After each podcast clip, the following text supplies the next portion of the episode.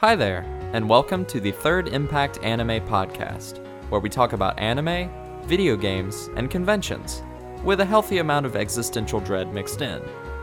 You can find out more about our podcast by following us on Twitter at TI underscore anime, or just like us on Facebook to not see our posts, because that's just how it is now. Thanks again for stopping by, and enjoy the show!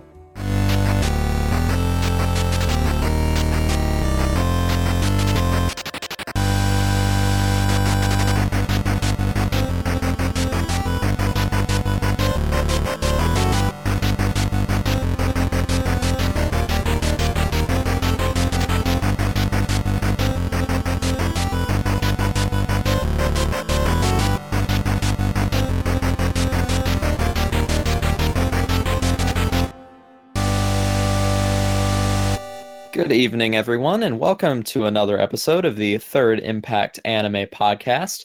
My name is Austin, the host here, and with me I have the exquisite Bill, Hello. the magnificent Sully, Hi.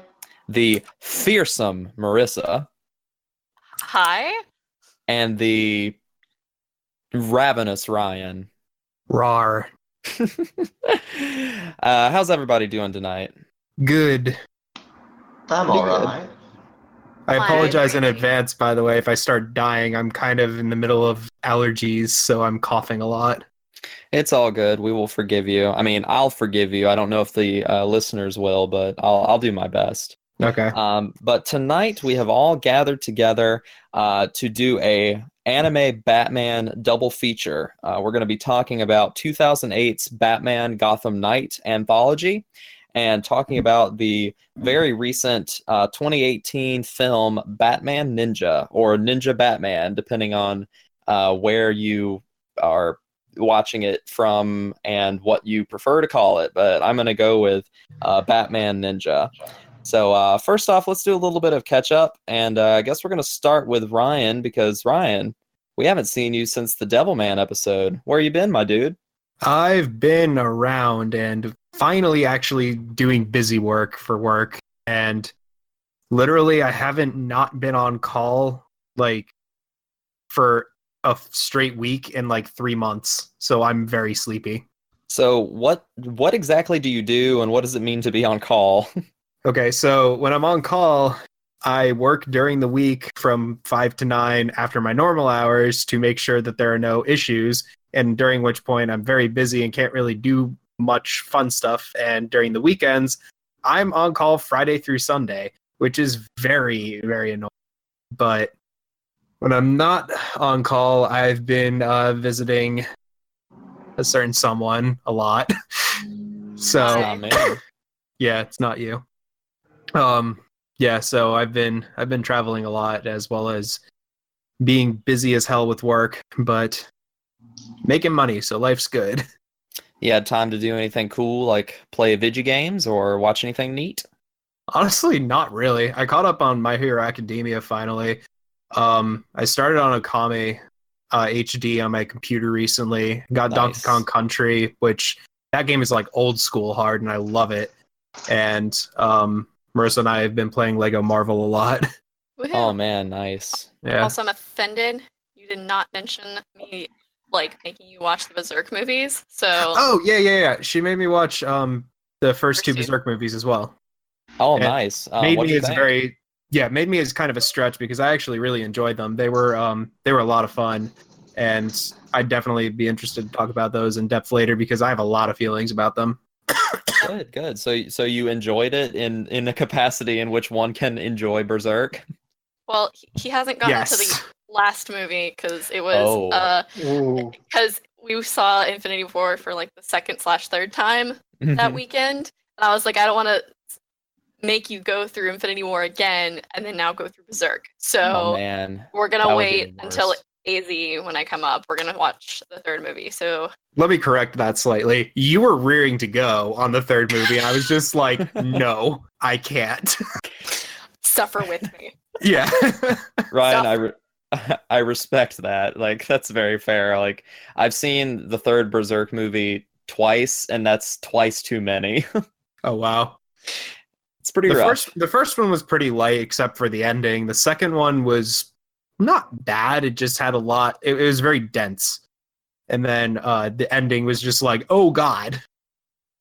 But Yeah, it's it's a really really excellent series. Like the story and the characters are all wonderful, but a lot of that comes with some very heart wrenching baggage, as you will, uh, as you've already gotten a taste for. But uh, you'll you'll see even more in the future. So I, I'm glad you're getting into it because Berserk's pretty awesome. Yeah, I had I kind of hit my burnout point with anime at some point last year where I had watched like I think like 30 series back to back and I just like was like I am done with anime for like a solid while because I was just like it's too much. well, hopefully Batman has helped you sort of uh, rekindle your your joy for those Japanese cartoons. Well, I've rekindled it since then, but yeah, Fair enough. Fair more enough. or less. And Marissa, we haven't seen or talked to you very much lately. You were in the sports episode, which was really great. I enjoyed it a lot. You and Bill did an awesome job. But how have you been lately?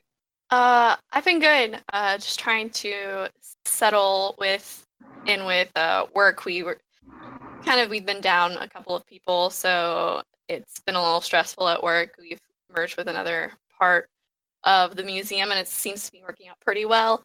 I get to actually be on the floor now, which is a lot of fun. So if you'll come to Discovery Place, I might be doing some of the shows in the next upcoming month or so.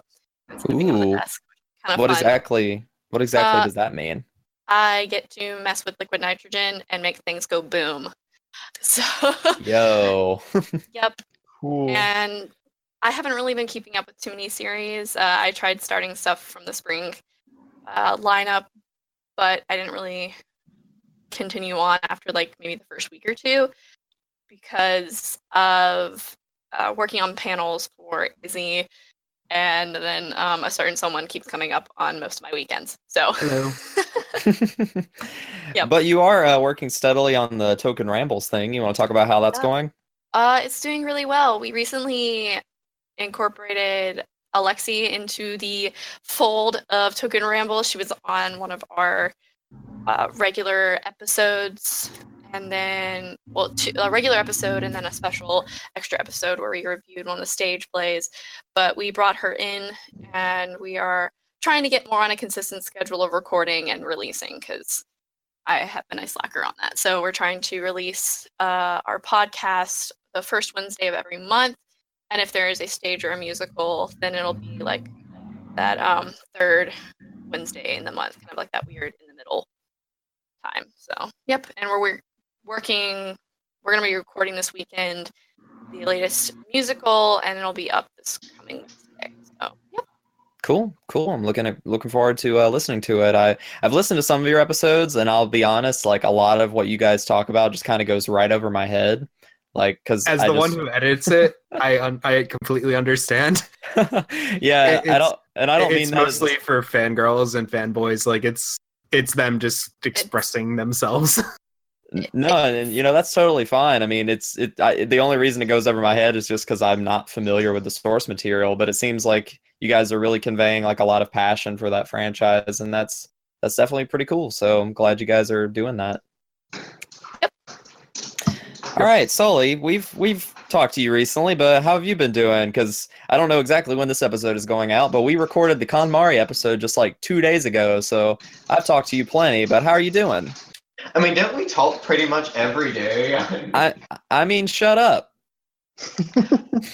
We're such good friends. Um, so I guess my life has been uh kind of kicked into high gear right now. I'm uh I'm about to start an internship that I'm really excited about. It really kind of matches with my personal interests and uh, started looking for a new apartment and uh, just really kind of moving on into that you know crazy thing we call life and only having enough time to sit down and watch Batman Ninja to uh, kind of ail it um, and starting getting through uh, Link Between Worlds. And finally, I, I know I've hit the final point of my my studying for school because I've run out of like things on Netflix to play on like loop. So no more Gretzko on loop while I'm studying and I have to find something else to listen to in the background. And I guess that's going to be uh, a podcast or something. So my media consumption is based on what can I do while also, you know, job hunting or, or sleeping, which is pretty much my two main modes of operation right now. There's always future funk playlists. That's very true. You know, I don't joke. Don't joke. Those things are are are are bopping or slapping or whatever the kids say now. They No, change man, every I- week. I hear you. I hear you. Bill Foreman, how's my boy? Uh, I'm doing pretty well. I guess the one thing I, I, I have to talk about is, of course, it's the spring season, and I've been writing reviews for the new Lupin the Third series that's been airing. And the latest episode that came out, it, it's basically a flashback episode to the Pink Jacket series. Oh, he wow. was wearing he was wearing the pink jacket. And it had the tone of the pink jacket series. And so what i'm thinking is going to happen is they're going to do a set number of arcs. And then in between the arcs they're going to do what i'm going to call flashback episodes to the prior series with color palette and tone. So it's really just making my fanboy just go squee oh, very nice. So, what would you describe as like the pink jacket tone, like compared to the other Lupin stuff? Uh, very. Do you like Lupin physics? Do you like the absurdity of Lupin? But one that at a higher level, that's the Pink Jacket series. Hmm, I gotcha. Cool. So we can expect some zany stuff coming up from Lupin the Third in the next couple of weeks. Yep. Um, the next arc they're hinting at is they're going to be in Spain, Ooh, very nice. pull, pulling off, pulling off a grand heist, with Nice. Fujiko finally not being in the background. Hopefully. Nice. All right. So um, good to hear you guys are all, you know, working on stuff. Some of you are working a little bit too hard, but I respect that because real life is important, which is just a really disgusting phrase to have to roll off of my tongue. But um, um, This is an But- anime podcast, sir. Goodbye. ex- exactly. Like people are here for escapism and Japanese cartoons and all that junk. But Don't forget uh, to eat and shower, kids. And good advice. Good Castle advice. mechas. Yes. Giant Joker mech. But anyway, we'll get into that in a second. um, so, as I mentioned before, uh, today we're going to be discussing um, the uh, 2008 anthology Batman Gotham Knight and the 2018 film Batman Ninja. But before that, um, Sully knows a thing or two about this because he is a, a Batman fan in many ways, as are uh, Ryan and Marissa. And well, we're all Batman fans, but it's more of like a spectrum of our of our Bat fandom. But um, Sully, um, just tell us a little bit about Batman's history in like specifically Japanese media.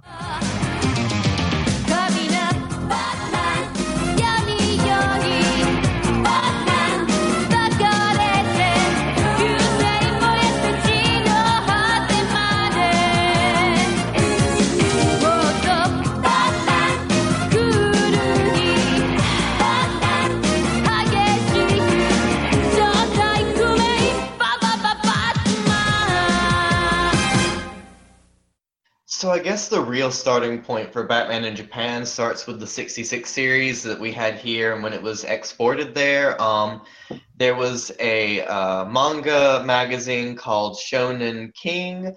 And what they did is they got a manga artist named Jiro Kuwata to do uh, an adaptation of Batman for a weekly publication. And they got it, it was all on the up and up. You know, DC Comics licensed it and it's very different from uh, the Batman we know. So it's more about uh, none of the traditional rogues gallery show up. It's Batman fighting uh, these very different sort of. Uh, they're very Astro Boy e style villains. They're very much of that kind of manga period. I think my favorite, who's kind of a fan favorite in general, is Lord Deathman, who runs about in the skeleton costume and cape, and his superpower or his motif is that he appears to die, but really he just uses yoga to go into a trance that makes him seem to be dead. And uh, those comics were printed and they lasted as long as the 60 series did. And when that ended, they kind of folded up shop too.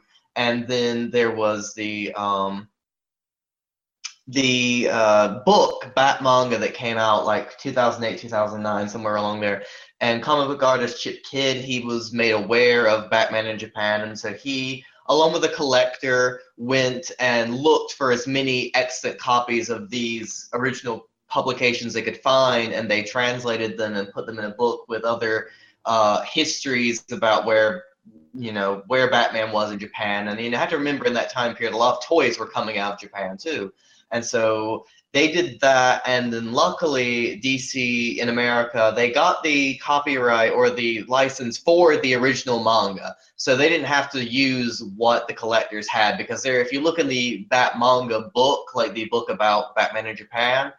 The problem is that like some of the pages have holes in them, or they're stained, or that they couldn't really didn't have historical copies and now they did and so they've published the entirety of the original japanese batman manga in three volumes and they're pretty easy to come across in you know barnes and nobles any comic book shop uh, places where mangas so you can find them used pretty easy now and i definitely recommend people check it out because it's very different but if you go in knowing how different it is it's very enjoyable and it's interesting to see how a different culture takes this very american thing and makes it uh, so different and still so captivating. And I guess that's something I kind of learned looking at Batman Ninjas, how you have to go in with different expectations. So with anyone who wants to read that, that's my biggest piece of advice. Yeah. I, I've seen the Bat manga around. I plumb, I thumbed through it one time when I first stumbled across it because I was just like, what? And I didn't actually read into it though. But my one question about that, um, does Batman kill? Because I know the Japanese are a little less like reserved when it comes to some of that, and the I don't know like how well that idea translated at the time that he doesn't kill. That's his line. Did did Batman kill in the Bat manga at all? Uh, I have to like, I don't remember. I don't think so. And if he did, there's a lot of spacemen. I don't know if they count. yeah, no, he, he's he's killed spacemen. He like killed slaughter hordes of parademons. Uh, it's it, it kind of has that more science fictiony element to it than crime element in in the manga. And I'd say if you want to get kind of a taste of it without reading it, uh, Batman: The Brave and the Bold. Uh, their I think it was season three. Their last season might have been I, I forget how many it had. They did a show like an anthology of Batman, different styles of Batman story, and one of them was an adaptation of one of the Bat manga um stories and they do it in that sort of you know retro black and white anime style and i definitely say check that out if you want kind of a taste of how it how it is and i love that they even gave batman his own shonen 60s showa era style intro number like a sort of like batman devilman style number He flies and fights, Batman. Purity and virtue, Batman. Cowards run away, Batman saves the day. Also, Boy Wonder Robin. Batman and Robin, caped crusaders at night. Biff, that? Batman! In our last episode, Batman and Robin once again triumphed over their archenemy, Lord Deathman, after he returned from the grave. But this time, will their most cunning adversary stay buried? Is he still Bruce Wayne? Yes, he's still Bruce Wayne. I mean, that Okay. it's it's it's the basic story, and it's not like it necessarily takes place in America. I it's just like anywhere, Gotham City, anywhere. And he talks to scientists a lot, and he still has like the detective skills and the deduction and the fighting, and he has no superpowers, but he does tend to fight. Uh, very like there's Doctor Faceless and Lord Deathman, and there's a magician, and it, it, it's weird. It's weird, but I don't say that um in a in a in a bad way. He fights a gorilla. He fights a a guy called Professor Gorilla, who is Well- literally a gorilla, like gorilla, like Hashtag gorilla parallels. Grodd. So yeah. yeah, I was about to say, like, Gee, I oh, wonder man. what other media that's happened in. he even fights one guy who's like supposed to be like this mutated next step in human evolution, and he uh, looks yeah, like Ultra Humanite. No, it's he's looked he's like a tall creature with with like big ears and a one single antenna like coming out of his forehead and a root on his face and it, Oh. it's we it's no, it's no like the only characters who are really from the original comics who appear are Batman and Robin. Everyone else is, you know, Kuwata's OCs basically. Cool. Okay. Awesome. So that basically is the background of uh, of Batman in Japan. Um, but around 2008 or so, which is when the uh, film The Dark Knight came out, uh, there was an anthology project started up by uh, Warner Brothers Animation, um, which would end up being Gotham Knight. And Gotham Knight is a um, about an hour and a 15 minute collection of six uh, short films uh, very similar to projects like Genius Party and the Animatrix and Short Peace and other things like that, um, with these six different um, episodes, if you will, like short shorts, I guess. Yeah, segments, uh, vignettes, i- uh, what have you. Um, were made by four different anime studios, um, those being Studio 4C, Studio Madhouse, Studio Bee Train, and Production IG. Um, all six episodes have very widely different directorial and artistic styles. Um, episodes one and five were created by Studio 4C. Episode two was Production IG. Three was Bee Train, and four and six uh, were done by Madhouse. So um, I I saw the first episode of Gotham Knight maybe one or two years ago for the first time, and I never actually I never finished it until I was preparing for this podcast. So um for you, I guess Sully and Ryan who watched it probably closer to whenever it came out, what were your first impressions of Gotham Knight? Um like what did you think of it whenever you first saw it? And we'll start with Ryan. Yeah, for me, it was kind of funny actually. I didn't actually know about the animated DC like universe, and I can touch on that in a minute as well. Um, for like a while, I think the first one I watched in that universe actually was Under the Red Hood, and so I, I was in, I was like a junior in college, I think, and I was binging like all of the animated movies that I could find, and then I was going down the list, and I was like, oh, Gotham Knight, another Batman story and was kind of in the kick for uh, another Batman like plot centric movie, which this was not. So my initial thoughts, I actually really didn't like it at all.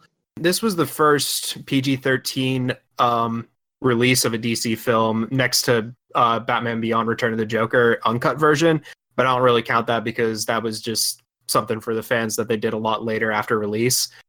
And um, yeah, so I, I did like it a lot the second time though. The different animation styles was definitely a uh, a cool change of pace, and the story was moderately cohesive, I guess. And it was actually uh, made to bridge the gap between Batman Begins and Dark Knight.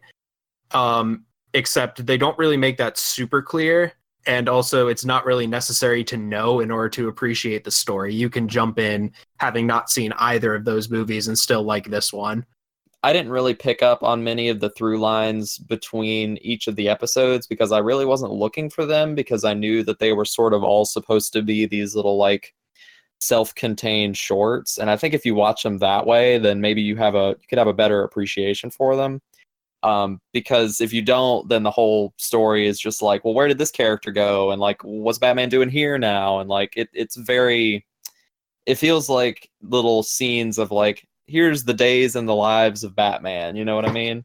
Yeah, but like the first one, it's kind of interesting you mentioned that there were connecting dots, but it was like not necessary to connect them. The first one was basically an animated adaptation of Tales of the Dark Knight, which is a story that is told from bystanders' perspectives and like hearsay about Batman. Like, I've heard he's a vampire, or I heard he's literally a shadow beast, or like stuff like that, like weird stuff. And um, yeah, so there was that, and then the guy that he caught in that one, they were taking to Arkham in the second one. There was the shootout with the mob. Batman went to fight the mob in the third one, and like you know, it went on from there. Like they all, they were all like moderately connected.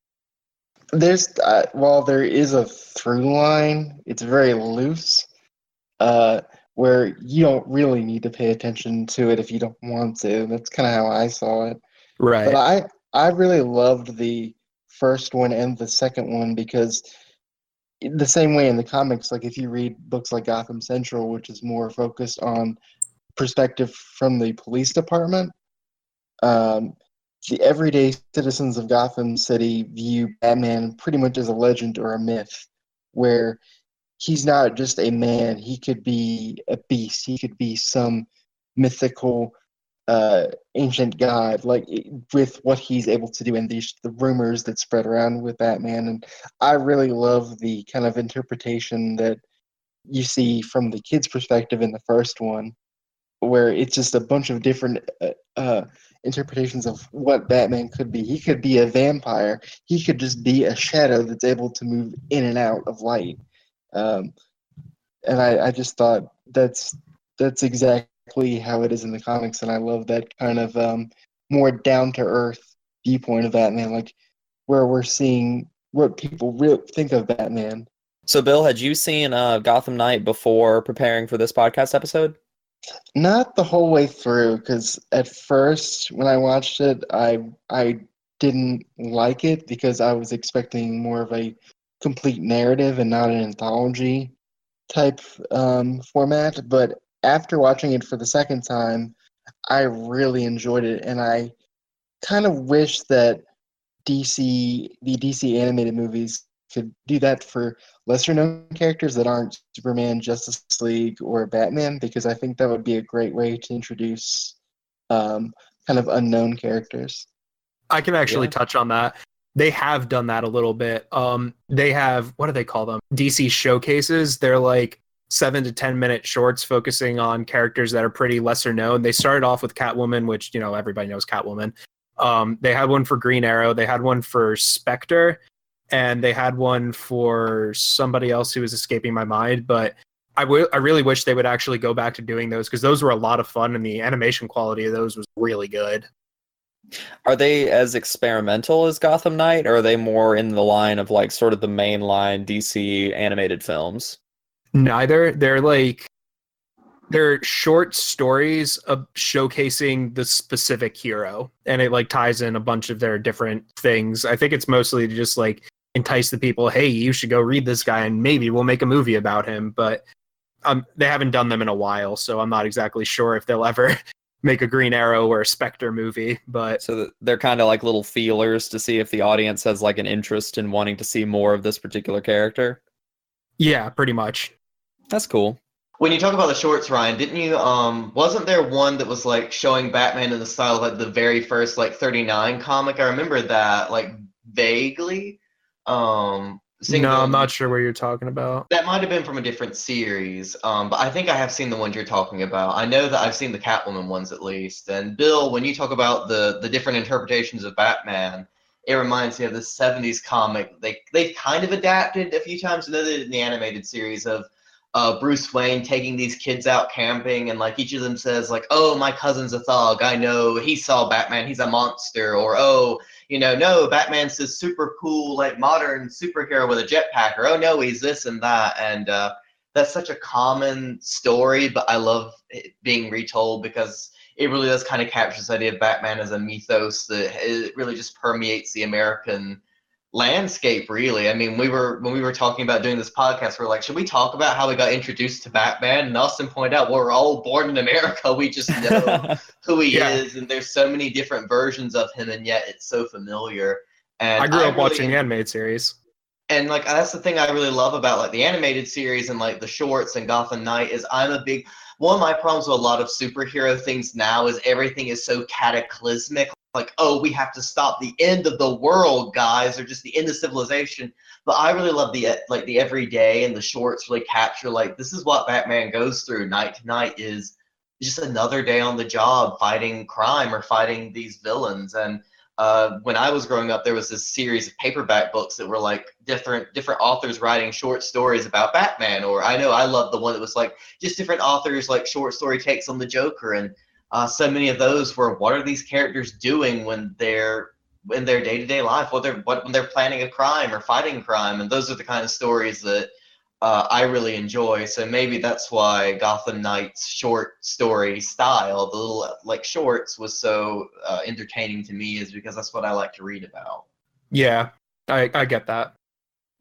And uh, there's a lot of interesting like production pieces on here as well. Like Bill, you mentioned that um, uh, the first one. Uh, I think you mentioned that it's very it's done in the similar style as um, uh, the film Tekkonkinkreet, which is another um, production or not production, but Studio 4C film.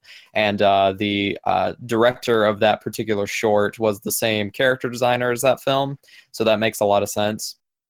Um, and uh, the last short, uh, number six, uh, Deadshot, which was animated by Studio Madhouse, has a very similar like aesthetic to uh, Redline, which came out just a couple of years, or maybe like even a year after uh, Gotham Knight came out, and it was actually directed. Uh, he's uncredited on the disc, but he was it was directed by um, a gentleman named Yoshiaki Kawajiri, who people may have heard of for directing a lot of the uh, films and OVAs that sort of set the standard for like weird, dark, violent action anime of the 80s and 90s. Like he directed uh, Vampire Hunter D Bloodlust, he directed Wicked City, Lensman, and he was the creator and director of Ninja Scroll.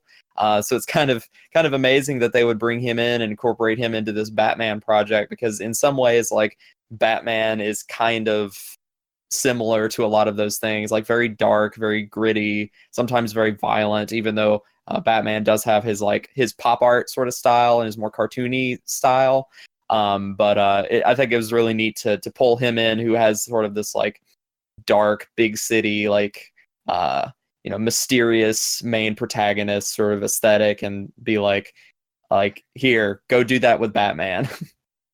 It's kind of interesting you bring that up because uh, the animated series was heavily inspired by Akira, and all of the uh, creators of that were big like uh, underground anime nerds. So Batman and anime have always kind of like flown in and out of each other in terms of like inspiring. So uh, this has always been sort of a give and take. What's interesting to me about Gotham Knight is like up until Ninja, um, everybody considered this to be anime Batman to the point where in Arkham Knight, um, the experimental suit that he was using in the third uh, short, the one that has like the mag the magnet shield that can ricochet bullets, that's a skin in Arkham Knight, oh, and nice. it's called Anime Batman. And it doesn't even look that anime, except it kind of is a little styled. And I'm just thinking now, like, could you imagine if Sengoku Batman was a skin in Arkham Knight oh, now? Oh, I want that so bad. Like that is Please. forever going to be the anime Batman. I actually wouldn't even be surprised if people forget that Gotham Knight was the anime Batman after this. Whenever Injustice 3 inevitably comes out, I want to see the skins for all of the characters in Batman Ninja appear in that game. Oh god, please. Hell, it still might happen. They're still putting out DLC for that game, aren't they? Uh, pff, I don't keep up with it, but maybe. Yeah, me neither. I'm waiting for the Ultimate Edition to go on sale and then I'll buy that one. One other thing I really find cool about Gotham Knight is just the writing staff that's that's involved with all the shorts. Alan Burnett, who was a producer on Batman the Oh yeah, I love him. uh, Greg Rucka, who was a very prominent comic book writer, Brian Azzarello. Uh, um, there's one other name of note, but they they really pulled out all the stops when it came to the writing of each of the individual shorts. And the voice cast is also great because they got the definitive voice of Batman, Kevin Conroy, for Gotham. Oh yeah. and the uh, this there's a bunch of prominent voice actors if you pay attention to that like kevin michael richardson is in it uh, david mccallum is the voice of pennyworth uh, if you would know him from ncis and if you're a big uk nut he's been in a bunch of uk series like the new avengers and sapphire and steel uh, which is pretty cool I think I also saw uh, Rob Paulsen on the cast, and isn't he Pinky from Pinky and the Brain? Yes. Rob He's in, like- is a very famous voice actor. Oh yeah, he's in like every Warner Brothers animated thing ever. I'm pretty sure Warner Brothers made him in a test tube specifically to be Pinky, and then like realized one day, oh wait, he actually has other use. Probably. Yeah. and Corey Burton, who also does a lot of uh, voice acting Disney, like he is the prominent voice actor in the does the ghost host in the Haunted Mansion. He's also do does multiple roles in Gotham Knight. As well as uh, Will Friedle. He's um he's a Batman Beyond alumni. He voiced Terry. Um Oh, and nice. he, he has a couple minor roles in this one as well. So, Bill, I'll ask you this question first, and then Ryan will ask you. And if anybody else wants to answer the question, feel free. Um, but Bill, if you had to show one, just one of the shorts uh, from uh, Gotham Knight to someone, or would you, which one would you recommend over all of them? Like, this is the one you have to watch. Um, hmm. I think surprisingly, the one that stuck with me, or maybe not, was the Deadshot one. Mm-hmm. Or That was that was the Kawajiri one. because it's very it's a very simple but um, exciting plot where uh, De- I think it's Deathstroke. Yeah, I think it's Deathstroke is um, killing prominent members of the Gotham City population, and the next hit is Commissioner Gordon. So, Deadshot, Batman not and- Deathstroke. uh, okay, it was Deadshot. Okay. Yeah, yeah, I know it was Deadshot. uh, where Batman has to protect Gordon and figure out where is Deadshot coming from, and there's also a um, pretty cool fight in the subway tunnels that I thought was really cool. yeah, I'd I'd agree. Either Deadshot or um, what was it called? I think it was in Darkness Dwells, the first Madhouse one, Mm-hmm. because that one of all the six, that one bridges the gap between Dark Knight and Batman Begins like very well, but also just it's a very Batman story. Which one is Yeah. that one again? It's the one where he's um going into the tunnels looking for Killer Croc and Scarecrow's involved. Oh, okay, yeah. And yeah, he talks to Gordon and they're like trying to to, rescue figure that priest. Yeah, yeah. Yeah, that one feels like out of all of them, that one feels most like like an episode of the animated series to me. Yeah, I agree. Um, as for myself, probably the one I would have to recommend the most would be would be would be the one with uh Bishonen Bruce Wayne and he's golfing. Oh god, yeah. I'm, I'm kidding, no. That one's not very good. um, but uh, I it would was like light. You got me from. He did. It's so weird, and it's so weird to hear Kevin Conroy's voice coming out of that character. No, I design, but it, it took me a minute. I turned to Marissa and I was like, is that Bruce? Because he's rather spiky. right. Where Um, like he normally has like, you know, the slick pompadour of like a businessman. And I'm like, no, he he's very anime here. yeah, and- he's very he's very Bishonen. yeah. Um, but I really liked the fifth one, the working through pain one, where Batman gets injured and then he goes to uh, India to learn from that uh, guru lady. Um, it's it's not a very quote like like action heavy or like rogues gallery batman action sort of thing it's it's just a very good like little story um that shows it's it's got like a lesson for bruce to learn in that and i think that's a really it's a really good episode it, it gives you a different perspective by putting this character that we so often see in like you know the big city metropolis atmosphere and um or not metropolis that's a different city but metropolitan you know what i mean Yeah. yeah. Um, but It's kind like of funny how those him- two words have been like synonymous over the years because of Metropolis. Right, right. But um uh but yeah, just seeing him in that different environment, sort of working his way, like thinking about what he does in different ways. I, I thought that that was really interesting. But uh, definitely, if you're looking for like cool Batman action, just definitely check out either Deadshot or In Darkness Dwells. Um, the one that you mentioned, Austin, I think the what got to me with that one is it's his. You see, it's his early years where he's trying to train and become better, a much better fighter, so that way he could become the Batman we know today.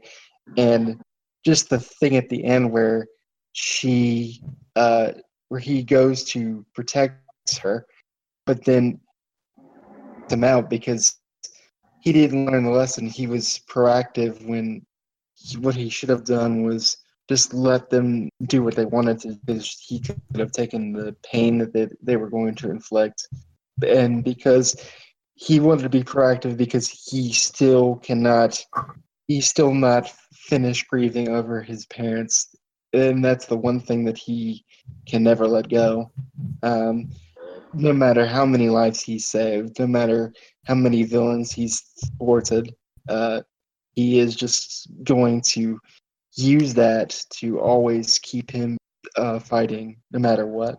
I think my favorite of them is definitely in Darkness Dwells because, as everyone said, it, it is it does feel so much like an animated series episode, and um, even though he only appears rather briefly, Scarecrow is one of my favorite Rogues Gallery villains. So I really enjoyed seeing him uh, in that that design. I love it so much. It's probably my like favorite Scarecrow designs they've ever done, and uh, it's just so moody and atmospheric. And I think it really is just one of those like classic Batman sort of stories. Um, and I really love. Uh, it's awful, but I do love the the terrible Bruce Wayne Bishonen design in, in the field test. Because when I'm like, it's like Yagami as Bruce Wayne, and, and we'll get Ryuk to be Alfred, and it'll just be weird. Oh. And, you know, I'll dress up as a bat, and it'll all be part of Keikaku, and uh, it's that's all I can think when I see that design is it's light as Batman. Yeah.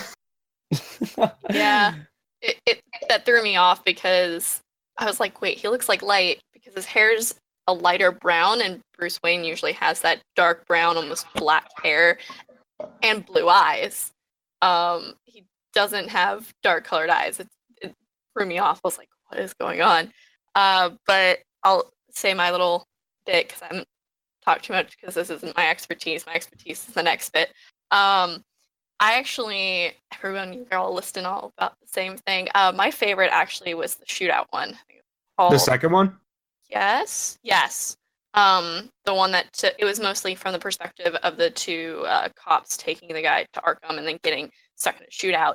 It's I liked it because it gave the perspective, um, kind of a dissenting opinion from the one cop detective guy and him being rescued by Batman and then just kind of being like, okay, he is necessary and needed for Gotham. And I felt the art style was really nice too, even though Arkham looked trippy as heck. It did. I was Yeah, like, that was like- Ark- It was like Arkham City before Arkham City. It Mhm. was. It was really weird. And I was like, that's kind of a weird vibe they're going for, but that's whatever. yeah, but the shootout scene with the car and Batman swooping in and saving the guy and kind of the trust that the police have with Batman and kind of cool. I liked that. Yeah.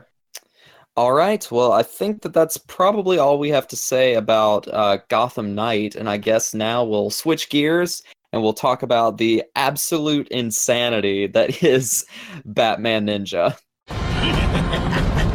Everyone's been calling me the most powerful man in Japan. The Demon King. Lord Joker. Where am I? From the look of it, this is ancient Japan. Our master has ordered us to kill him on sight. The Joker. That's right, Max. We're relieved you're with us, Master Bruce. They're all trying to take over this country and rewrite history.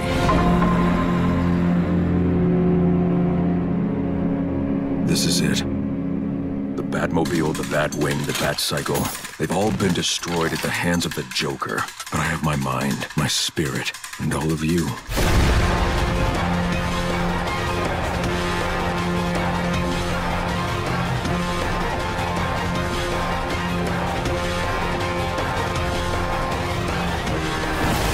When the country is in chaos, a foreign ninja wearing the mask of a bat will come and restore order to our land. Great shinobi from across the sea of time, Lord Batman.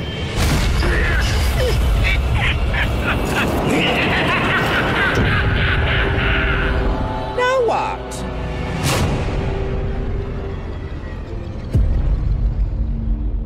This one was like, this one was a ride. Like, I, I, loved it. Even as ridiculous as it got, I loved it. So, a little bit of the production notes on Batman Ninja before we get into our thoughts about it and exactly how it plays out. So, it was directed by a guy named Junpei uh, Mizusaki and was produced by a company called Kamikaze Doga. Uh, both of those individuals are, pro- or the individual and the studio are probably most known for creating the uh, openings for seasons one through three of JoJo's Bizarre Adventure.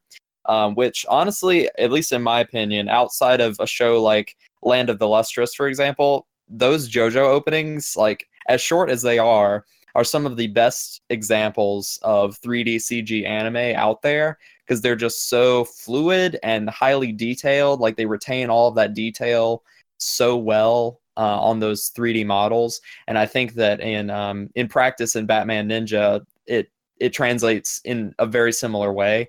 Like it, the the character designs in that in this movie are very hyper detailed, um, but the animation is still generally pretty excellent across the board uh, when it comes to 3D CG. I'll Um, agree with that. Yeah. um, yeah, we could talk a little bit about that more specifically uh, in a moment. But um, the screenplay was written by the absolutely insane uh, Kazuki Nakashima, who is most known for working with uh, Hiroyuki Imaishi, uh, both in Studio Gainax and in Studio Trigger on both Gurren Lagann and Kill la Kill. He was the main screenplay writer for both of those. And the character designer on this film is Takashi Okazaki, who designed the characters for Afro Samurai and is the clothing designer for the upcoming Netflix CG Saint Seiya remake, which I know that Marissa's probably very excited for whenever that comes out. Internally screaming. I- Whenever the that- heck that comes out. Yeah, like- still no release date. Yeah, I was re- I was reading about it and it said that it had been delayed multiple times and it's supposed to come out next year, so I hope that that is the case. It was supposed to come out at the end of this year, and now Oh, it's getting man. pushed to next year. Oof. So it's it's like Kingdom Hearts 3. It just keeps getting pushed back. Don't even Oh, joke for good that. reason, though. yeah, So it'll take 12 years for it to come out? pretty much. Uh, let's hope not, because Saint Seiya has been the, the past couple of spin-offs for that series have not been the best. Yeah. All right. Well, we'll let Ryan start. So, Batman Yeah. Ninja, what did you yeah. think of it? So as you mentioned, it was written by Ka- Kazuki Nakashima, but they basically rewrote his entire script for the English version. So the dub and sub are essentially entirely separate films, which I watched the uh I watched both of them. I watched the dub and the sub. Both of them are really good. The only thing about the sub is I think it was fan subbed or just like they took the actual translations from the rewrite uh which left for some really weird moments when I was watching it. Like there was no dialogue, like it was just ambiance, but there were subtitles, and I was like, wait, is the track messed up or are people talking and they're just way too quiet for me to hear? And no, it's supposed to be ambient and they like just don't talk. But um So, um, just to clarify, how did you watch that version initially? Like, what Um, did, what was that on the Blu-ray or was it on the digital version or what? I didn't. I, I ripped it from the Blu-ray, and I couldn't. I, I couldn't technically figure out how to get it to work for the sub. So I went online and found that, and I didn't really feel bad about it because I purchased the thing. I just was having technical issues. So um, that one I watched online, and I'm thinking that was just a leaked fan sub. That I'm not really sure if it's the official one. So I'll be interested to see once I actually get the Blu-ray working to check that because if they're two basically individual films, that's that'll be cool. And I noticed there were a couple weird translations of dialogue, like uh Joker's throwing the fans at him, cutting down the trees. He's like, "Ooh, poison ivy will be mad at you," and he's like, "Then stop throwing them at me." And he's like, "But you're making me." And I was like, "What?" that's really bad dialogue. Pro- I, I want to. I mean, I, I obviously don't have like definitive proof of this or not, but it sounds like probably the version you got like accidentally had the dub titles on it when it should have had the subtitles on it. That's what I'm thinking. Yeah. Yeah, because I have seen on Twitter because there has been a little bit of buzz about this that apparently there is no subtitle dub title issue on the actual like Blu-ray disc itself. So I hope that that's the case. I mean, obviously I haven't checked firsthand, but it it seems like there's there have been some similar whispers in the wind about things that you have described. Right. But besides that, it it had a really strong voice cast both in Japanese and English. Um, Batman himself was actually voiced by his Arkham Origins voice actor Roger Craig Smith, who did a fantastic job in the Or- Origins games, uh, voice matching Kevin Conroy, and he did a great job here too. He didn't sound as much like you know Kevin Conroy in this one, but I don't think he was trying to. Um, Harley's reprised by Tara Strong. Always love hearing her do Harley, and Tim, uh, Red Robin, is voiced by uh, Will Friedle. Again, he's a Batman Beyond veteran. He played uh, Terry McGinnis, the Batman of that show, and I love that. That was really cool. Um, it, it was a great movie, filled to the brim with historical significance, and I'll let Marissa take uh, take the reins on that in just a minute because I know she took a lot of notes when we were watching that. Um, Oh yeah. The only thing, and this is as a fan of the comics, I loved all their designs. Uh, Jason's was weird, but it has historical significance, so I gave it a pass. does. Yeah, I But- want to talk about that. yeah, it, it was weird, but it, if it's significant, then fine, I give it a pass. But the weirdest thing was that Damian Robin, he was too nice. I was expecting the little, you know what, cutthroat idiot that we've come to know from the comics. And this would have been a great outlet for him to like cut loose and start, you know, being Damian. But he was so nice. And I was just like, you're not Damian. Who are you? And you're too you're too much of a little you know what to have a monkey. and so that made me yeah, I- it made I me mean- laugh, but I was just like, uh that's not Damian, but I'll take it. I mean, this is this is kind of a, a side tangent. I want to get like generally what everybody thought about it, but like at you know, as a filthy casual and as a total like non non carer of such things, I thought that his character within the context of Batman Ninja itself was perfectly passable, but I could understand that like fans that know how that character normally is would be upset, but I think that the characterization that they decided to go with for him within that film, I I found it refreshing because the other Robins were just kind of like stoic, and then the other one was just like, oh, he's kind of the comic relief sort of. I'll, I'll agree with that. For this context, yes, I'll completely agree with that. And I wasn't upset. hmm But yeah, I I agree with Austin. Well, I kind of agree on both terms. Like I was thrown off immediately when Damian came on. He was like, "Hi, everyone," and you're like, "Oh my God, he's bright and peppy." What happened to my uh, spawn of Satan over here, who's mopey as heck?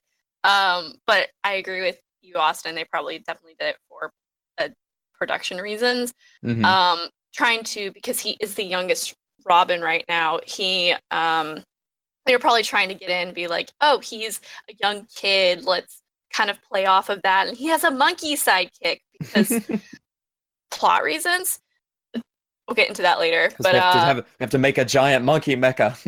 that was weird.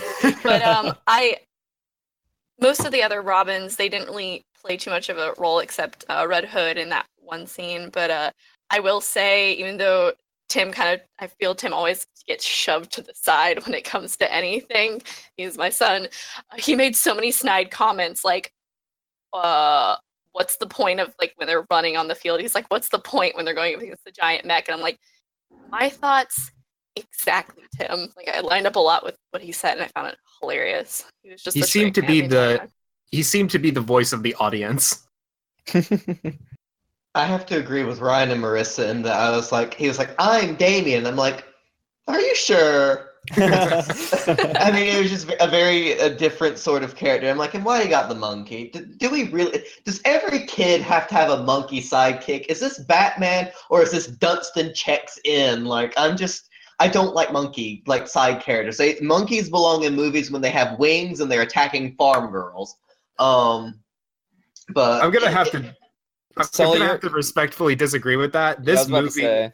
Yeah, this movie renewed my drive to one day have a pet shoulder monkey that goes with me everywhere. Sully, it's o- it's okay to have the incorrect opinion.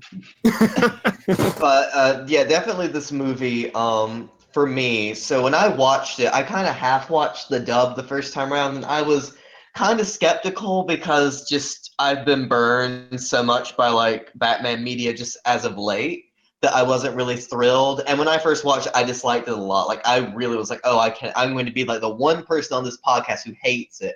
And I will say it's very flawed. Um, I think the dialogue. oh, it's absurd as hell. And I think that's the thing is I was like, oh, the guy who did Kill la Kill wrote this. And then when I watched it again, I'm like, okay, I'm going to go in this with a different mindset. And my mindset was, oh, this is going to be fun. And I think that's what it is. It's fun. And even though there's a lot of moments that make me groan, and I think the dialogue is awful in a lot of places, Um, and I think sometimes like the animation goes from really great to really uncanny valley in places. I think even with that, I mean, I give it a like a a, a six out of ten at most, a five out of ten. Like it, it's fun to have and watch, and kind of it's goofy and absurdist. And like I said, I when I figured out the guy who did Kill la Kill wrote it, I'm like, okay, I get what I'm I'm I know what I'm getting into now. It's going to be loud and crazy and over the top. And I think when I kind of changed how I viewed it, my opinion of it raised significantly. But even then, I mean, just God, every time Poison Ivy and Penguin have their fight and they have dialogue, I'm like, please just stop talking and just fight. Please stop trying to make puns that aren't even puns. Um, and as much as I love Tom Kenny, like he's just, I really miss like the very elegant Paul Williams Penguin voice, and Paul Williams is someone who I guess is now our podcast's unofficial mascot because I bring it on so much. But um, and it was weird because I'm one of those people that's not like a, a Mark Hamill purist. I'm like, yes, other people can play the Joker, believe it or not. It's called acting, but I was not a big fan of. Uh, he was too whiny and high pitched for me, and I say that with a voice that myself is whiny and high pitched. So, uh, glass houses and all that. But other than that, other than you know Tom Kenny, like I, I do respect his Penguin because I watched the Batman growing up as long as well as the animated series, so I can respect it. I'm kind of ready for like again, uh, and it's like that in the Japanese version too. It's that kind of clacky Danny DeVito voice. I really want the uh, the elegant one, and even though I didn't like the Joker voice, and for some reason Batman also looks like Jay Leno, I was uh, a- after seeing it a second. t- No, look at the scene where he's talking to Catwoman, when him and Selina are talking, and he has like his collar up but not his cowl. He looks like Jay Leno. Oh, you're right. You're right. Yeah. On the topic of the voice of the Joker, though, I don't know how many of you have watched Arrested Development, but uh, he's voiced by Buster, which kind of throws me because Buster in Arrested Development is a very tame character, and the Joker here was like really unhinged. So I was like, well, okay, you are much more talented than I ever gave you credit for. He was also uh, Jeremy Squaller in the new season of Unfortunate Events on Netflix too, and that's how I know him. yeah, he wasn't nearly as like unhinged as Joker though. Is he unrelated to the Arth to the Buster of the Arthur cinematic universe? Oh my god. yes. Oh, unfortunate. What I kind of want to bring up is the Japanese voice cast. I actually didn't have time to watch the dub, but the Japanese voice cast was really good. The voice, I think, for Gorilla Grodd was Dio from uh, from JoJo Bizarre Adventure. Uh, the voice of the voice of Harley Quinn was Rie Kugimiya, the queen of Tsundere characters. So if you watch like tour, uh, she's uh, she's in that, and also a lot of One Piece voice actors are were in uh, the movie as well, such as uh, the voice of the Joker was the same voice actor who does Bellamy from One Piece, which I really enjoyed. Uh, so overall, I really enjoyed the Japanese voice cast. I think they had a lot of fun, and I think that's the way you need to go into the movie. It's stupid fun. Oh Like, yeah. Don't don't take it seriously. Don't think it's gonna be this grand epic that's like uh, the Dark Knight Returns. Just go in and have stupid fun. I kind of have like a slight thought on that, just like on movies in general. But like people have kind of forgotten how to have fun with movies. They always expect like the next like I don't know, Citizen Kane with every movie they go to see. And like I've enjoyed a lot more movies lately when I've just gone in with the intention of just seeing like a dumb movie and having fun. And I think that's exactly what this film is. Like, I just judging by the premise alone, which uh, we probably should explain at least kind of what the premise is before we get too far into this, and I'll I'll do that in just a moment. Um, but like just just seeing the trailers, knowing who worked on this thing, and like just the premise alone of like suddenly Batman and all of his, or in like a significant portion of his rogues gallery are suddenly in, you know, ancient Japan, and then they have this grand battle, and everyone is wearing like awesome samurai outfits. It's just like, did you expect anything other than stupid fun? Like, this is exactly the kind of movie that is exactly that. Oh yeah. Um, but in terms of myself, like as you guys can probably tell from my inflection and how I've and from what I really enjoy just about like anime in general, like I absolutely loved this movie.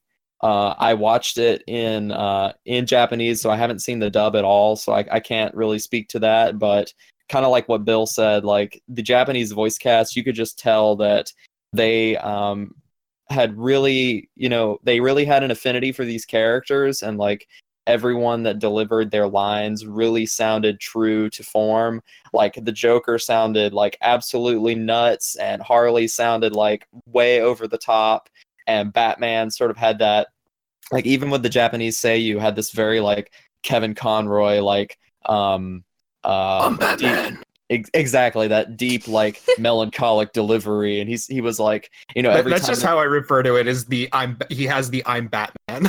Yeah, absolutely. And like even the Japanese say you had that too and like all all of the uh, dialogue where the Joker would say something like crazy and funny, Batman would always have like this great sleigh like immediately after.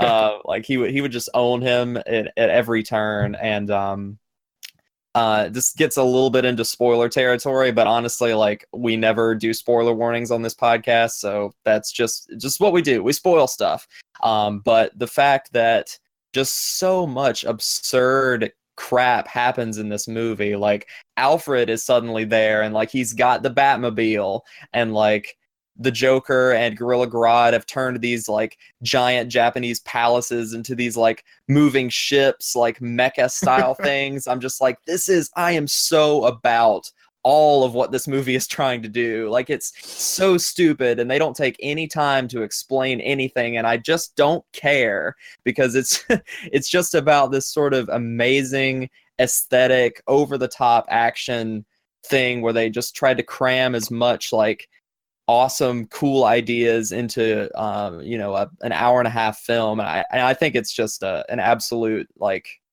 wonder of just entertainment and like it's it, it was just so much fun. Like I, I want to show this movie to everyone, and like no, it's not super smart. There's a lot of things that are really unexplained, and a lot of things that are just like why this is so stupid. But I think that's some of the best parts of it is it's just all around stupidity and absurdity and like the giant bat god that is created from a giant like tower of both monkeys and bats. It's just like, of course, that doesn't work that way, but I don't care. It's amazing. yeah, So it much had fun. anime logic.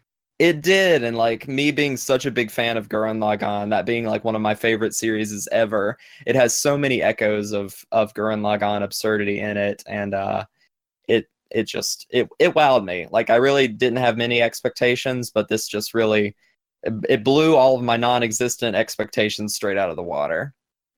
And like I was saying, that was uh, when I watched it the second time, and I kind of went in with that new look of okay, I'm not expecting like a great thought-provoking, uh, quiet contemplation on yes, if this vigilante was taken into the annals of Japanese history, how would these like what would the? No, I was like, okay, so they're just gonna wear you know yukatas, fling bat shuriken and have fun with it, and it was. And there are still touches I really enjoyed. Like I loved like uh if you look on the Joker's fans, and there's all sorts of lovely uh, seals and Japanese iconography that have been kind of done in the style of Batman logos. So, like uh, when uh, Bruce is disguised as a monk, he has the bat symbol carved into his head, in his hair, and on his Bible that he's carrying. And the Joker's henchmen all have the squirting flower uh, kind of done in the style of the chrysanthemum on their armor.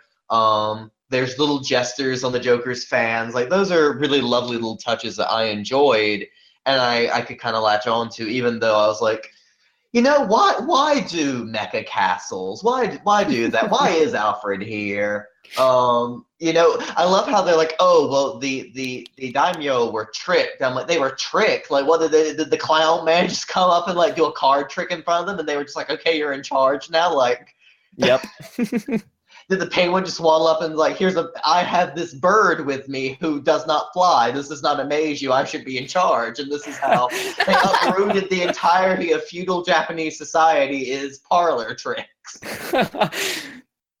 oh man. So I, I know Marissa, you've got you've got a lot of the uh, historical bits that we want to get to. So I'm going to give you your whole section where you can talk about that. Um, but real quick, and I may edit this into the bit uh, like before we actually talk about our thoughts on it. But like, does anyone want to volunteer to like sort of set up the story of what Batman Ninja is about?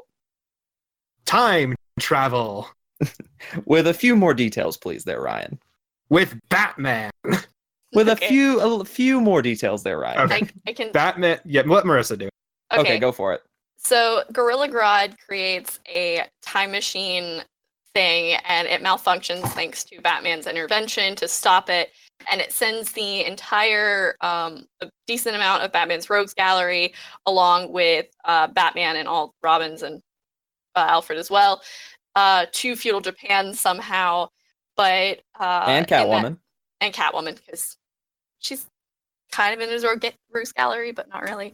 That's fair. Um, but uh, Bru- it's been two years for everyone, and Bruce just arrived into feudal Japan, and so it's him and the Robins and Alfred and Catwoman kind of uh, trying to overthrow the Joker and trying to set everything straight and bringing them back to their time and back to Gotham.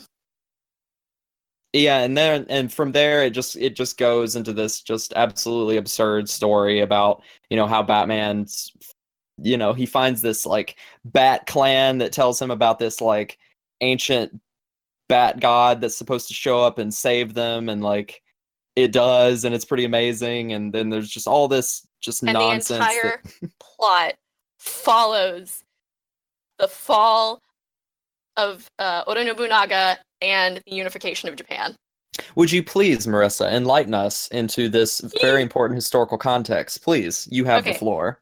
All right, so this might hop around a little bit because my notes hopped around because I was adding things while the movie was going going. But the um everyone, the Joker, Poison Ivy, Penguin, Two Face, and Deathstroke have assumed the roles of some of the top warlords during the Sengoku era. Uh, Joker obviously is Oda Nobunaga. You can kind of tell. Sully made mention of the really cute uh, his crest on his fans. It actually is reminiscent. The outer circle is the exact same thing of Oda Nobunaga's Mon.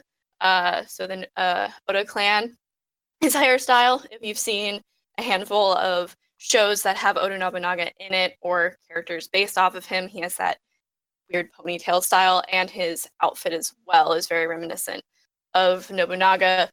Deathstroke is Date Masamune, which is very easy. You can tell because he has his weird half crescent moon hat, like helmet, and also Date Masamune uh, wore an eye patch on his eye because he got um, an infection when he was young. So it makes sense that Deathstroke would be that character because Deathstroke himself already has an eye patch.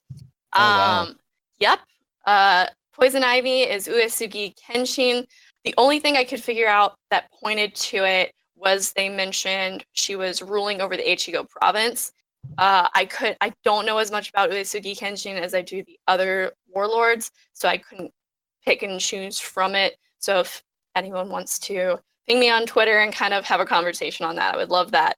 Um, the penguin is Takeda uh, Shingen, who is it's really hard to tell, but his crest, there's when they're showing like the castles being built, you see the um it's like four diamonds kind of in making a giant diamond.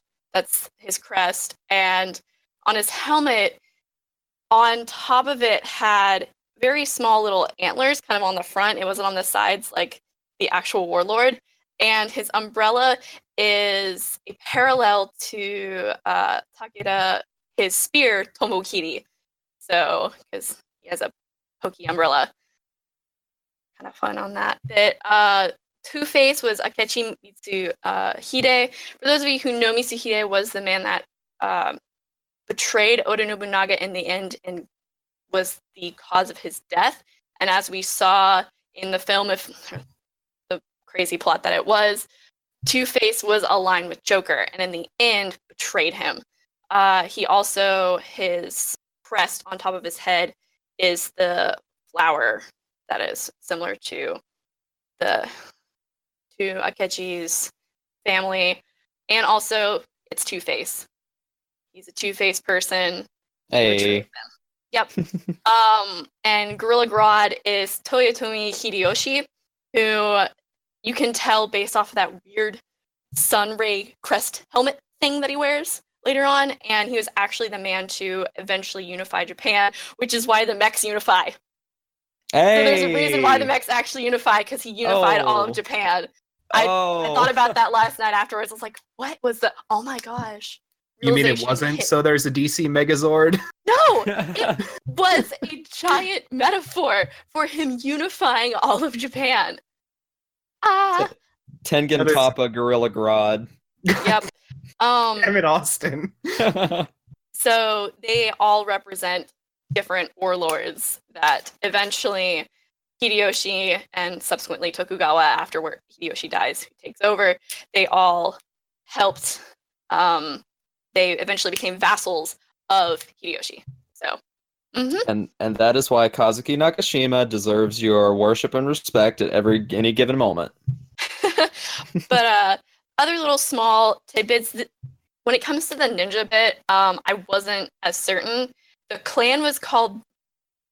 I don't know what it is in the um, the sub, but in the dub, it was called uh, the Hida clan, which could be reminiscent of the Iga Ninja clan, which was one of the biggest ninja clans uh, in Japan, along with the Koga. While Oda Nobunaga hated them because he was constantly being there was attempts of assassination from them, so he eventually went and wiped them out. What did Joker do? He tried to wipe the ninjas out. uh, and they tried to attack him. And most likely Batman might be his role might be a reflection, possibly, of Hattori Hanzo. Most people have seen or know of Hattori Hanzo, and he's usually seen as an actual ninja, but in actuality, Hattori Hanzo was more of a general and a tactician, and he um, used the forces of the Iga Ninja clan to fight for Oda Nobunaga in the end when they were trying to unite Japan. So he might be, but I'm not very certain because the whole Bat Ninja monkey thing was a little strange and I couldn't figure out the references to that. There might be references or it could just be um just the craziness that is um like Gainax and stuff. Yeah, the fact that there's so much significance though, like regarding that at all though, is just crazy. Yep. Yeah, that's it's really well put together. Like all the parallels seem like very well thought Mhm. out. It makes a lot of sense. I'm glad though- you were there to like lay that out for me because I would not have seen that. Yeah, a small little. I thought about these two as well because when you get uh, Sully mentioned uh, Batman being the Christian missionary, which makes a lot of sense at the time Mhm. because he's a Western person. He's not going to blend in and try to be one with the samurai. He's going to look really weird. Um, also, Ryan mentioned this when it came to uh, Red Hood's design. He was like, "Why does he have that weird hat on him?" Well, um, Komuso monks would wear these um, wicker basket hat things on top of them, and it was a way of weird. It was a Buddhist way of kind of like detaching themselves from the the self. But ninjas would frequently um, uh, go around wearing them to obviously to hide their identity, so no one would know what they were. So they would just kind of waltz around with these hats on. So it made a lot of sense that um, Red Hood, who was with the Ninja Clan at the time, would be in disguise. Marissa, I love how you say that, you know, of course Bruce is a Westerner would not fit in in feudal Japan, and yet the white clown man is completely a normal thing. Because he owns Okay. a Like, the grinning, ghoulish court jester from Okay. Future Land is going to just, you know, fit right into the, you know, Sengoku era. To be Okay, fair, the samurai that he sent to assassinate Batman, the masks they were wearing kind of did resemble Oni masks pretty well. It, Yeah. re- It looked like the masks that um, samurai would wear. Exactly. faces, So kind of cool. That's one thing Um, we can say is that uh, being that this the designs and the story are originally a Japanese work, it's done very well. So there's no sort of like awkward like I hate using this term, but cultural appropriation. It's very much uh, It's like cur- right.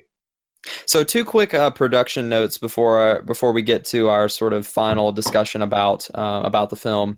Um, the music in this uh, film was done by Yugo Kanno, who also worked as the composer on the uh, JoJo's Bizarre Adventure TV series, which I think really stands out in the sound design during the fights.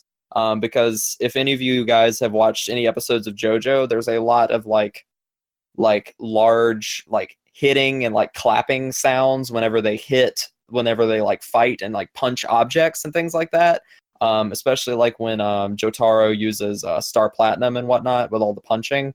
Um, and I heard like those same exact uh, like hits sounds uh, in this, especially in some of the scenes where um, specifically Batman and the Joker were fighting, and um, that that particular sound design is is really effective in JoJo, and I think it works very well in this film as well. どうしてジョースター家というのはこう負けず嫌いなのだはあくだらん挑発に乗ってやってもうちょっとだけ試してやるか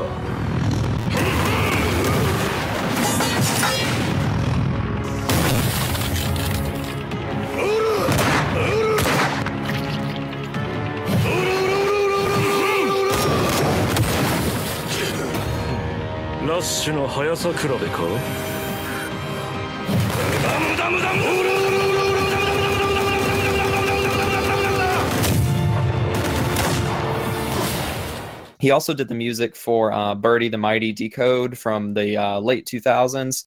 And probably one of the things that he would be more recognizable for would be doing the, uh, the original soundtrack for both seasons of Psycho-Pass. And uh, the second production note I wanted to mention is that um, you guys remember like the pastoral scene where uh, the Joker and Harley are like living as farmers, and then the Red Hood shows up. Yes. So uh, that particular scene was directed by a, a different director than the rest of the film, and you can kind of tell visually for sure because it got a totally different style.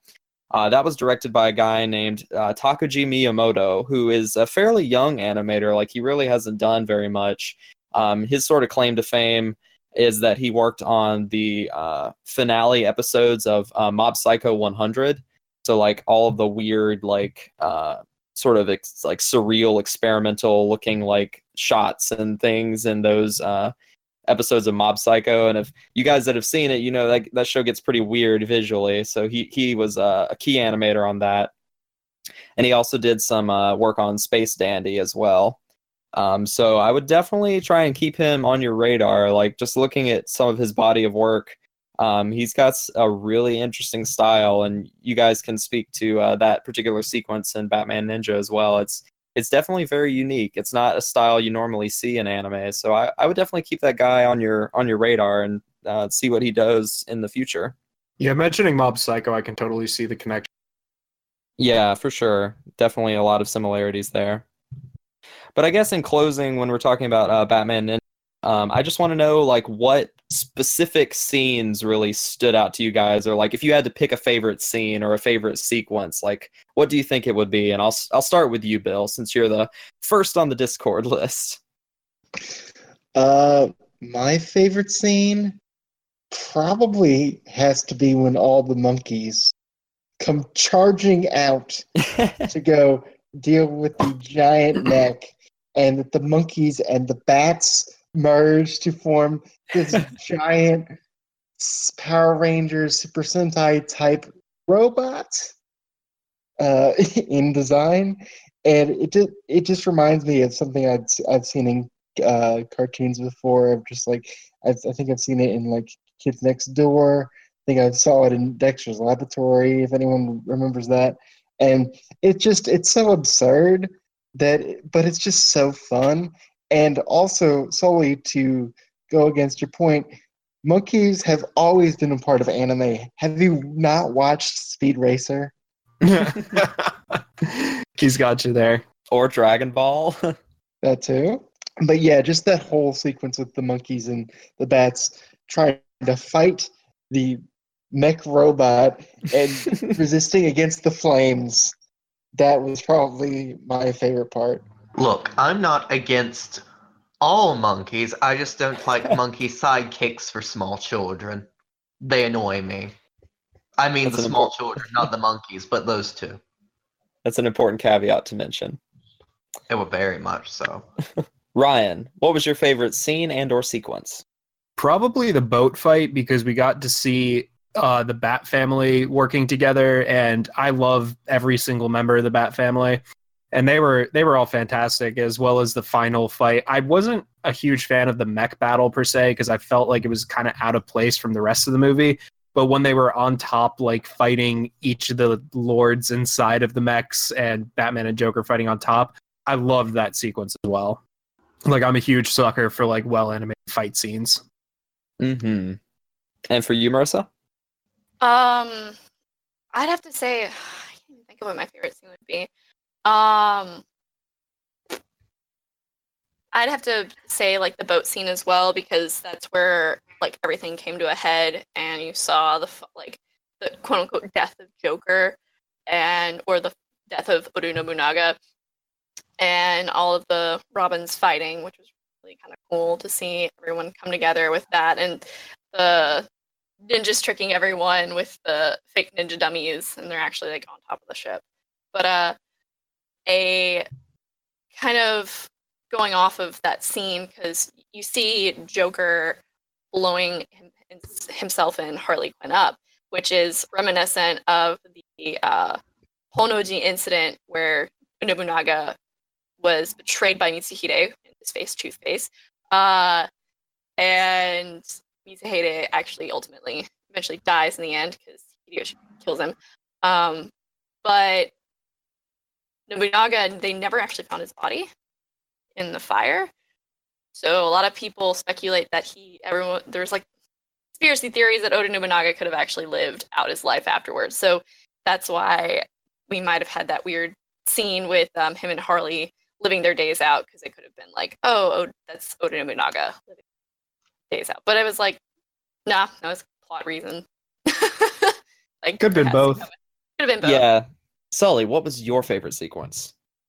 It's such a very minor scene, but the thing that just is my favorite part of this movie is when uh, Batman is, you know, coming to head-on collision at his castle, and Harley Quinn has the little cutout Batmobile, and the two servants are scrolling the map as fast as they can to make it seem like it's an in real time, like Yes. computerized map. That's my absolute favorite moment, and it's the tiniest moment, but it's my favorite.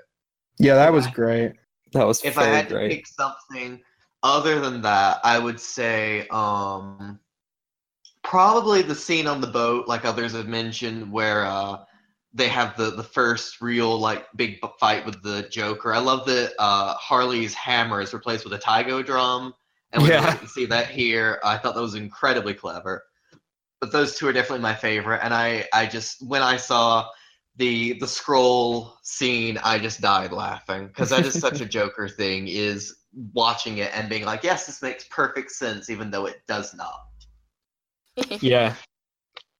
So I have a couple serious ones and a couple hilarious ones. So right. obviously you guys know that, you know, I'm all about them them giant robots. So obviously like just the realization that knowing that there was going to be a giant mecha combination thing just it it was basically pumping adrenaline straight into my brain like that was just I'm all about that sort of thing. And just just knowing the the lineage of Gurren Lagann and seeing that like permeate this piece I'm just like of course all of the villains would combine into a giant mech and that just makes me so happy.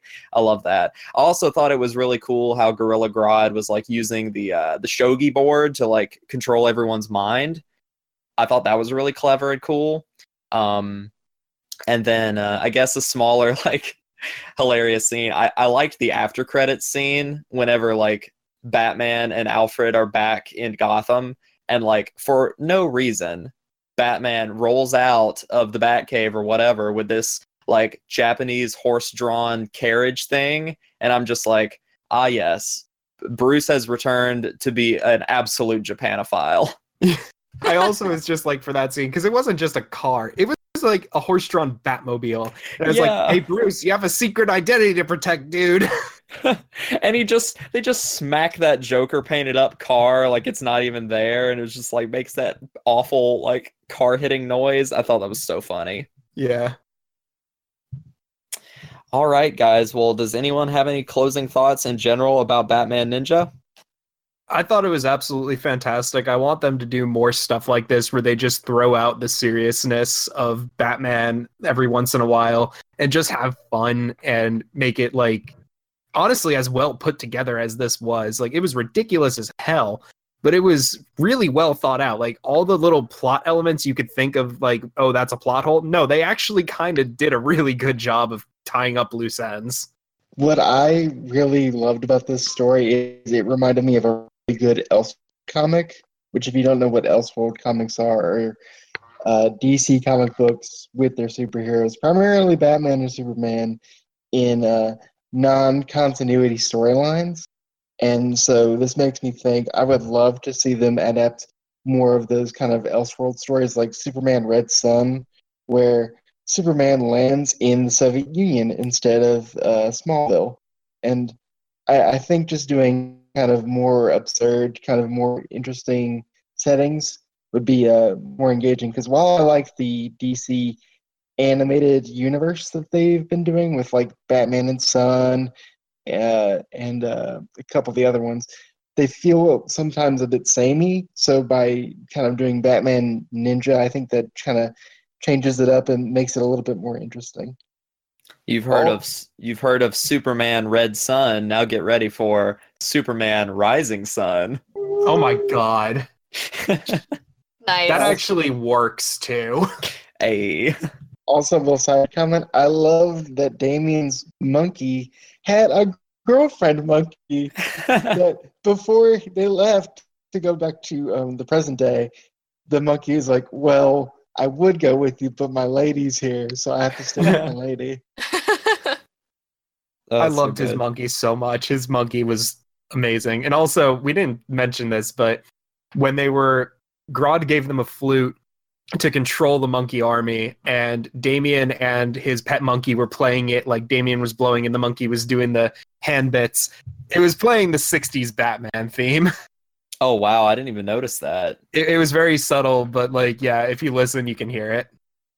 Also, we can't b- right before we end, we cannot, you know, end this podcast without mentioning the fact that we got a Gorilla Grodd Hot Springs episode. Yeah, I we don't did. like you Oh anymore, my and I refuse to be on this podcast. That's fair. We've lost Sully forever. All right. Yeah, that it just had All so many like weird little anime references if you like think deep about it. yeah, Alfred was definitely uh, the most moe character. That's for sure.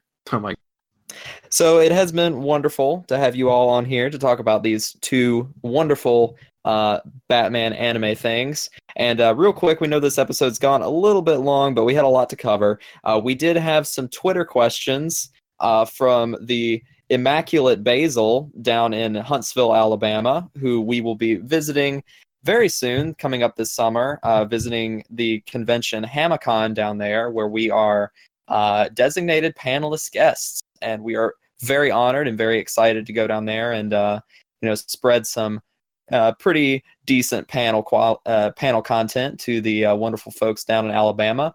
So Basil asks us a 22 uh, different Twitter questions. um, most of them are very very quick. So I'm gonna I'm gonna go down the Discord list and everyone can take one unless I unless there's one that I think is like specifically uh, targeted at one of us. All right. So we'll we'll start with Bill and then go Bill, Ryan, Marissa, Sully. All right, and then me. Sounds good. All right, and try and make these answers quick because we got a lot of them. All right, Bill, why ninja? because super fast speed and reflexes. All right, Ryan, why now? Because it came out yesterday. Marissa, who is best ninja? Tim. All right, I'm sorry, it's gonna be Red Robin. all right, Flip Sully. Sully, who performs the best flip kicks? Uh, uh, uh, uh, pass. Nightwing. Oh, okay, I was gonna say Catwoman, but all right, Nightwing. All right, are there flip kicks? Ryan. Yes. Okay, I'm just kidding. I skipped over Bill. I'm so sorry. Uh, You skipped over yourself too. That's true. Well, I took it for Catwoman. Yeah, Catwoman. Um, all right. Does Batman fight ninja robots? Bill. No. Ryan. Does he fight alien princesses? No, but I'm gonna actually amend Bill's statement and says he fights a giant ninja robot. Bill, who is your favorite color jacket Lupin? Uh, I, I guess I'm gonna have to go with Green Jacket. Marissa, what is your favorite flavor of ice cream? Mint chocolate chip. Sully, does anyone Naruto run in this movie? Thank God they don't. Austin, Yeah, they actually don't. Austin, self, does Naruto make an appearance? No, unfortunately. uh, Bill, since Naruto doesn't make an appearance, what's up with that? Um, I guess they just didn't pay him enough to show up. There is no question 13. Let's go to 14. All right. Marissa, or no, Ryan, I'm sorry. is Batman is Batman Hokage in the end? Pretty much. All right. Marissa, does Batman play Crash Bandicoot at any point during this film? Uh, no. Okay, I don't think any of us have seen these two movies, but how does this compare to Black Lion or Dagger of Kamui? Since I haven't seen them, I'm going to say it's way better than both of those. Yup. All right. uh Sully, uh why did I forget question 13? Who the hell wrote these? Because it's an unlucky number. Question for me. If I had a question 13, what would it be? Um oh where's gosh. my Where's my pirate themed Batman show? And where's where's Luffy? Is That's- that- mayonnaise an anime? Perfect. Those are both good question 13s. All right, Bill, which deck should I be playing in Hearthstone? um, I guess right now it would either be even Paladin or Taunt Druid or any Warlock deck. All right, Marissa already answered this, but is Joker pretty much just Oda Nobunaga? Yes. All right, uh, question for the group. How excited are you for Hamicon? Me, very excited. Me, unfortunately, I can't go because work stuff, but I wish I could. Are any of the rest of you guys going? Nope. No. Oh man, No, it just happened to work out that uh that just just me is the only one on this on this pod that's going, but Tobias will be there, Tori will be there. I think Andrew's going to come as well. So there will be a lot of us. And question 22 is please take this time to talk about Hamicon. All right, so like I said earlier, uh Hamicon is a uh, anime convention in Huntsville, A- Alabama. Um, it is a three-day event. Um, we we will be there for all three days. Um, we're very excited to go down there and do a whole bunch of panels. Uh, there's going to be uh, lots of the same sort of things you can expect to see at pretty much any panel or any uh, convention, rather. Um, there's going to be artists and dealers and guests and all that awesome stuff. Uh, some of the premier guests for Hamicon this year, apart from Third Impact Anime, uh, which is what everyone is obviously going to be there for. Um, we've got Erica Harlacher. She's a voice acting guest. She's going to be there. She plays Ann in Persona 5. She's also uh, Jean in um, Fate Apocrypha. And she's in a whole bunch of other things. And she's just an all around good egg. I follow her on Twitter, and she always posts a lot of cool things about mostly Kingdom Hearts, actually. She's a big Kingdom Hearts fan. Um, and then we've got uh, Austin Tindle, who is the, another voice actor. He plays Kaneki in Tokyo Ghoul, among other things. And then we've got uh, Marianne Miller, who plays Amanda in um, Little Witch Academia. We've got I hope she brings her husband with her. Yeah, I hope so too, because she is married to um, uh, LittleKuriboh, uh, who everyone should know is basically an internet legend at this point. He's Yeah. the ma- mastermind behind um, Yu-Gi-Oh! The Abridged series, and uh, a couple other um, like cosplay guests and a couple musical guests. So uh, it's going to be a lot of fun. I'm very excited for Hamicon, and uh, yeah, thanks thanks again, Basil, for uh, submitting all those uh, innumerable questions, and I hope we answered them to your liking. I think Also, this- I have one question from uh, my gaming crew. I asked them for questions just before we started the podcast, and as Edwin asked me, "Is this today?" So the answer is yes. This is today, Edwin. yeah, Ed, you know, Edwin always asks so many good, astute questions. It's it's really great to have him as a as a consistent listener. So shout out to you, Edwin, Yeah. Really deep questions. for sure. all right, guys. Well, again, it's been an absolute pleasure talking to you all about uh, anime Batman. And Bill, where can people talk to you on Twitter? Um, you can find me at WBForeman999 on Twitter. Uh, quick shout outs to the website. uh, www.thirdimpact.wordpress.com. You should be seeing my weekly Lupin reviews on the site. Uh, you're going to be seeing something about the Pink Jacket episode pro- probably pretty soon, and a review about the new Full Metal Panic series that is going on currently this spring season. And just to clarify, it is thirdimpactanime.wordpress.com. Oh, I'm, I- wow. Uh, I guess I guess because I've said it so many times. Uh, this is the one time I just had a. My brain said, "No, it's this way." Let Get me make this- it easier. Link below. Yeah, Yeah, that'll work. It's it's in the show notes. Get this man a script. All right, Ryan, where can people talk to you on the internet? They can't.